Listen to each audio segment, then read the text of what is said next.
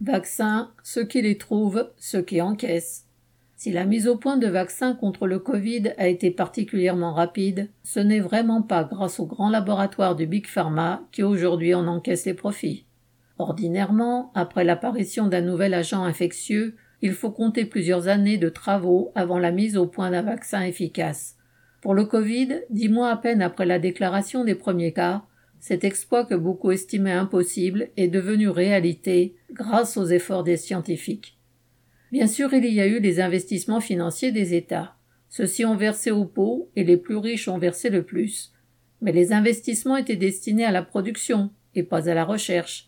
Ainsi, avant même l'été deux mille vingt, avant même la mise au point de vaccins, l'État américain avait prépayé des millions de doses à Pfizer, Moderna, AstraZeneca, Johnson and Johnson et Sanofi et avait versé des dizaines de milliards de dollars.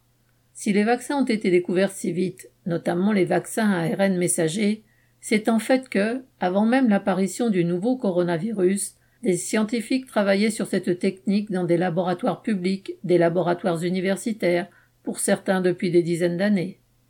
Ainsi, on a pu voir dans quelques journaux et émissions télévisées Katalin Karikó, soixante-cinq ans aujourd'hui, chercheuse en biochimie. Partie de Hongrie en mille neuf cent quatre-vingt-cinq à l'âge de trente ans, elle a intégré l'université de Pennsylvanie aux États-Unis. Elle y a poursuivi des recherches sur l'A R N messager à une époque où ce sujet n'ouvrait sur aucune application. Seul l'intérêt scientifique pouvait motiver vraiment la recherche. Jusqu'à ce que, en deux mille cinq, de premiers bons résultats ouvrent la voie à ces nouveaux vaccins que sont les vaccins à A R N.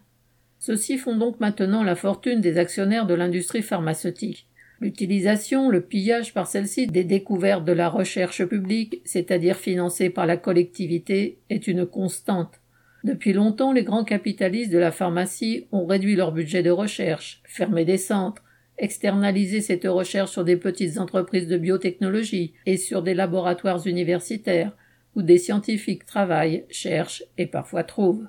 Comme pour toutes les autres activités de toute la société, ce sont ces travailleurs de la recherche qui sont utiles à la société, mais ce sont des capitalistes parasites qui en empochent les profits financiers.